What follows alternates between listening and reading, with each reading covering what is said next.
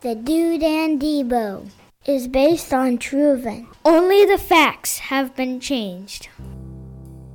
Who's the dude in Debo? Woo! What happened, sir? I think somebody had a birthday. What's your number two song, Michael Jackson? Which one? Yeah. yeah. yeah. you know, That one. that one. You got Mr. Rogers all over your top five. Is this You number don't four? even you don't even know about me and Mr. Rogers, bro. A white dude saying we need to respect non-white people as people. How long does it take before we call these people people? Mm-hmm. Like people, white dudes weren't doing that at the time. The Dude in Debo, Mondays at 10 a.m. Is it better than Stronger? Let me just- Stronger's let's number just- five hundred. Oh, wait, you should really listen.